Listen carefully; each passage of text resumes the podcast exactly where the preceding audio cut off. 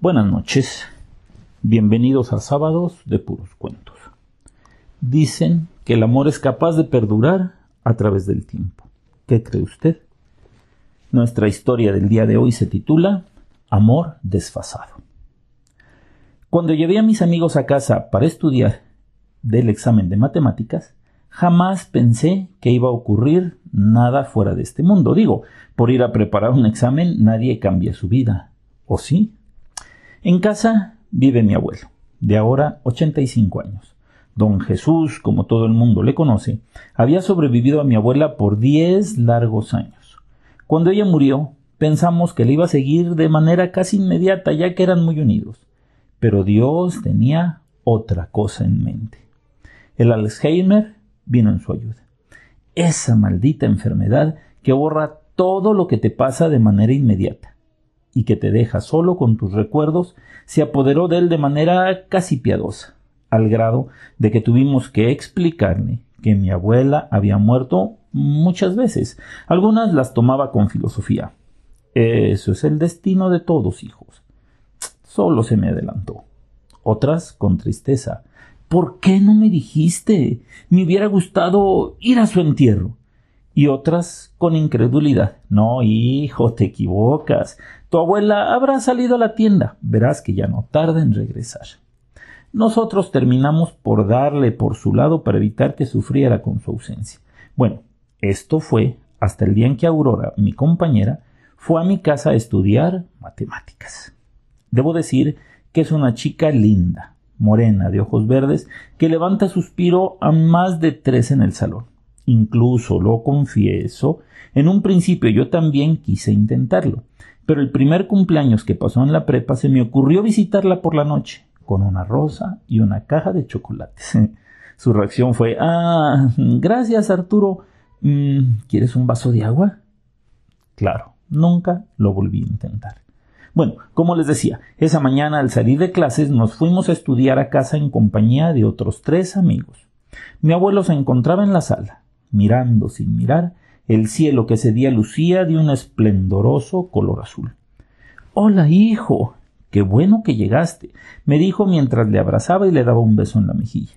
Siempre quise mucho al viejo. Recuerdo que de niño nos la pasábamos de maravillas, con sus juegos y con sus historias. Qué lástima que de aquel hombre que yo veía casi como un superhéroe, ahora quedara solamente el recuerdo. Hola, abuelito. Vinimos a estudiar matemáticas. Mañana tenemos examen, le dije presentándole a mis amigos. Cuando le llegó el turno a Aurora, algo muy raro pasó. Los ojos de mi viejo se iluminaron al reconocerla. Incluso por un momento pareció ser más joven e irgiéndose en su asiento, le miró con un cariño inesperado. Hola, amor. Por fin, por fin vuelves a mi lado, le dijo sin soltarle la mano.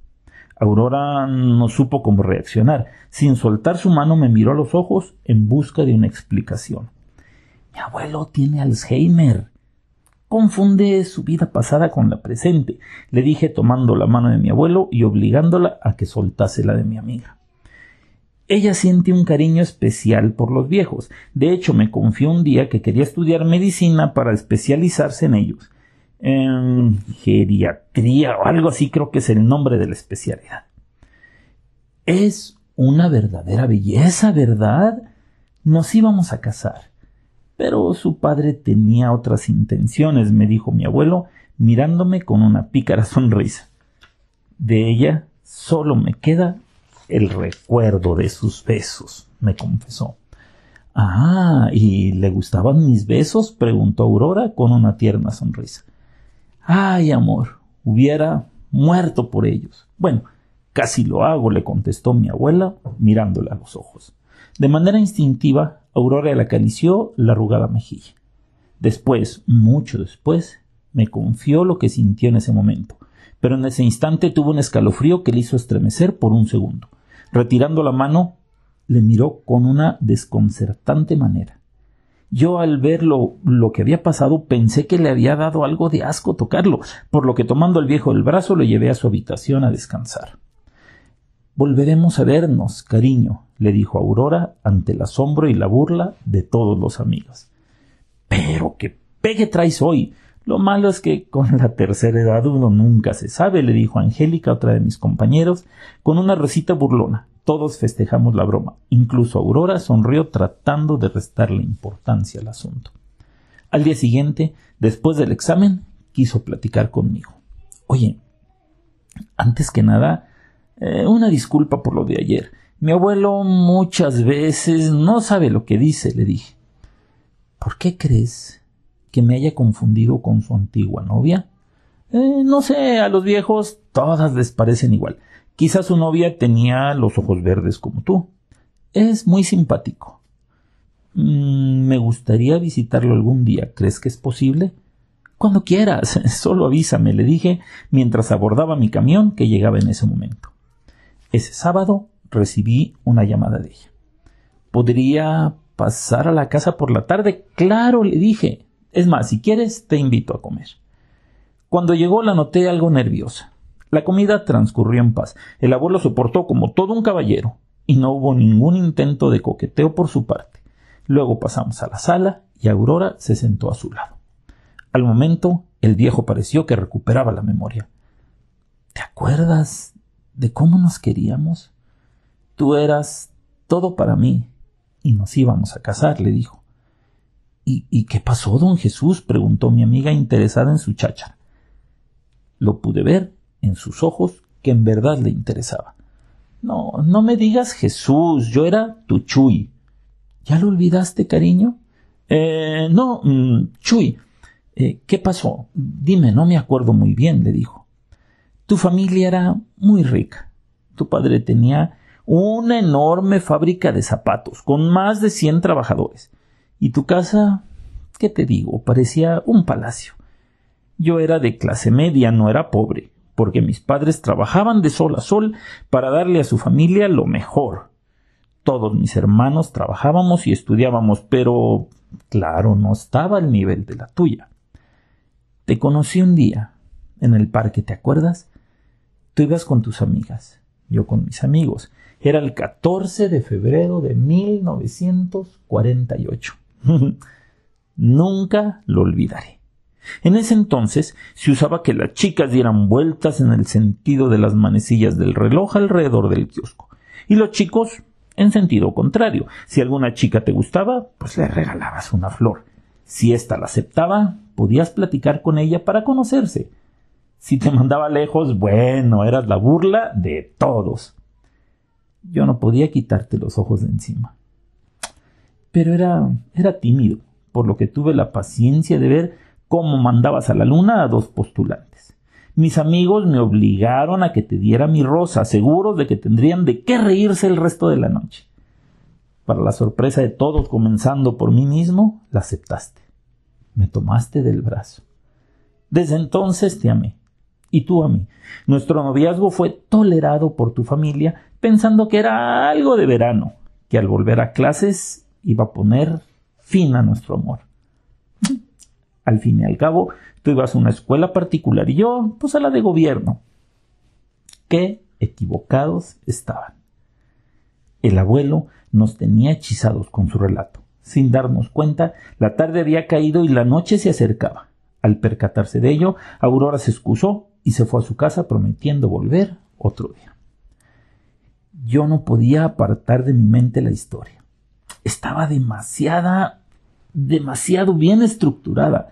Eh, no era como esos viajes de los que platicaba él y que nunca existieron. Decía haber viajado a Argentina y a Nueva York, conocía a todos los artistas de Hollywood y hasta había cantado con Sinatra, cuando en realidad jamás había salido de México. Pero esto era distinto, al grado de que me puse a investigar en su vida para ver si había algo de cierto en su historia. Mi madre no conocía mucho del pasado de su padre. Me dijo que había escuchado de niña algo de que se iba a casar con una ricachona y que no había podido, pero esas eran historias viejas. Sin poder evitarlo, le pregunté a Aurora qué pensaba de todo aquel asunto. Ahí fue donde me confió lo que sintió el día que conoció a mi abuelo. Me dijo que cuando le tocó la mejilla, se encontró de pronto en otro lugar estaba con un simpático joven en la banca de un parque. Era de noche y la luna brillaba en todo su esplendor. El aire era tibio y el rumor de la noche les envolvía. El chico en cuestión le había hecho una pregunta y le miraba con ojos ansiosos esperando su respuesta. Ella no sabía qué le había preguntado, pero tomándole de las manos y mirándole a los ojos le dijo Sí, sí, mi amor, sí. El joven aquel se parecía sospechosamente a mi abuelo. Claro está que investigamos a fondo la historia del abuelo y de la abuela de Aurora. Cuando al cabo de una semana nos volvimos a ver, comparamos nuestras historias y nos pusimos al corriente. Parece ser que el bisabuelo de Aurora tenía una fábrica enorme de zapatos, la cual se perdió totalmente en un incendio en el año de 1952. Nunca se aclaró el motivo y la aseguradora no quiso pagar la indemnización. El asunto fue a parar los tribunales, pero el fallo fue a favor de la aseguradora.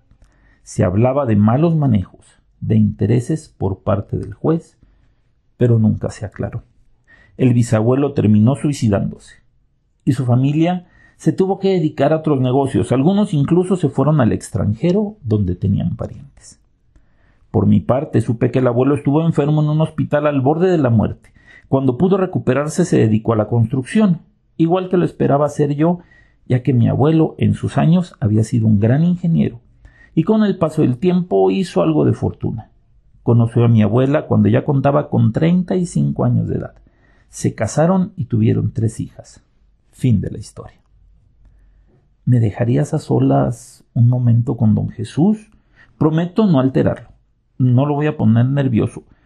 Solo quiero charlar a solas con él, me dijo Aurora. Claro, eh, siéntete en tu casa, mi amiga, le dije saliendo de la sala para mirar televisión. Sus visitas se hicieron frecuentes, al grado que mi madre pensó que éramos novios. Nunca le dijimos lo que pasaba, nunca lo hubiera entendido. Al cabo de dos meses éramos algo muy extraño. Él enamorado de ella. Ella no sabría decirlo y yo muerto de amor por ella. ¿Qué iba a pasar con este extraño trío?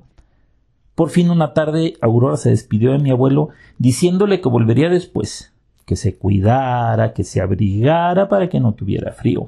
Parecían una pareja de viejos que hubieran estado casados por muchos años. Al final le dio un breve beso en los labios. Yo me quedé una pieza. ¿Qué pasaba? ¿Me estaba volviendo loco o los locos eran ellos? No tuve el valor de preguntarle nada a ninguno de los dos. Al día siguiente encontramos muerto a mi abuelo en su lecho. Había muerto mientras dormía, en paz y en silencio. Una hermosa sonrisa le iluminaba el rostro, al grado de que llegamos a dudar de que en verdad hubiera muerto. Aurora le lloró mucho, sin aspavientos, ni arrojándose al ataúd al momento del entierro, ni nada de eso, pero su tristeza se equiparaba a la de mi madre y a la mía propia. Al cabo de quince días tuvimos la confianza de contarnos lo ocurrido. El día que se quedó a solas con él, le tomó de la mano. Al momento, un torrente de recuerdos que no eran suyos le llegó como una vieja película en blanco y negro. Amaba a Chuy, más que a su vida. Cuando su familia se opuso, ella se empecinó en seguir con su noviazgo. Su padre, loco de celos, le riñó como nunca en su vida. Pero mientras más se oponía, más se amaban y más se amaban. Como no podía evitar que se vieran, su padre le avisó que el fin de semana iba a pasar unas vacaciones en Italia, donde una tía hermana de él vivía desde hacía muchos años. Pero ella sabía que no iban a ser vacaciones. Era otro intento de alejarlos. Al conocer la noticia, Chuy le propuso matrimonio. Aquella noche en el parque le aseguró que una vez casados, nada ni nadie los podría separar jamás. Flor, que era el nombre de su abuela, le dijo que sí, que se casaría con él, que era su amor, el amor de su vida, contra viento, fuego y marea. Quedaron de verse en el templo la noche siguiente. El cura Francisco era muy amigo de ambos, y al ser mayores de edad no tenía inconveniente en casarlos, aun sin el consentimiento de sus padres. Pero Chuy nunca llegó. Flor le buscó por todas partes al día siguiente, pero su padre le puso en un avión rumbo a Italia y jamás volvió a saber de él. Esperó y esperó noticias de su amor, Pero el tiempo pasó y nada sucedió. Al cabo de un año se enteró de la desgracia de su familia al perder la fábrica y del suicidio de su progenitor. El mundo se derrumbó para ella y una enorme tristeza se apoderó de su ser. Solo después de cinco años tuvo la tranquilidad de pensar en su alma y retomar su vida. Conoció a su esposo al cabo de siete años y se casó con él al cabo de otros tres. Nunca jamás supo nada de Chuy, hasta ahora. El abuelo le contó que esa noche, al salir de su casa para su feliz encuentro con Flor, tres tipos enmascarados le golpearon hasta cansarse dejándolo por muerto. Una vecina lo encontró y le llevaron a la Cruz Roja, luego a un hospital. Durante siete días no supo dónde estaba ni qué había sido con él. Cuando tuvo uso de razón, no pudo encontrar a Flor por ningún lado. Con el paso del tiempo pensó que le había olvidado, mmm, presionada quizá por su familia. Triste se dedicó a trabajar. Cuando conoció a Teresa, mi abuela, pensó que era un buen remedio para su tristeza y se casó con ella. Nunca le fue infiel en el cuerpo, pero su corazón nunca dejó de pertenecer, aunque fuera una parte, a Flor. Al terminar su relato, Aurora se recostó en mi hombro y lloró por todo, por el abuelo, por su abuela, por lo injusto de la vida. Yo la consolaba de la mejor manera posible. Después de un rato, me miró con ojos brillantes y me dijo, Tu abuelo era un gran hombre, honrado, trabajador, pasional, fiel. Tenía todos los atributos que cualquier chica podría pedir en una pareja. Ahora te conozco, Arturo, y ahora veo lo que entonces no vi. Tú eres igual a él. Qué extraño es el amor. Tiene cara vericueto que, ¿qué les digo? Cuando me besó, supe que había encontrado al amor de mi vida. Espero que el cuento les haya gustado tanto escucharlo ustedes como a mí el escribirlo. Los espero el próximo sábado y mientras tanto ya saben, nos vemos en sus sueños.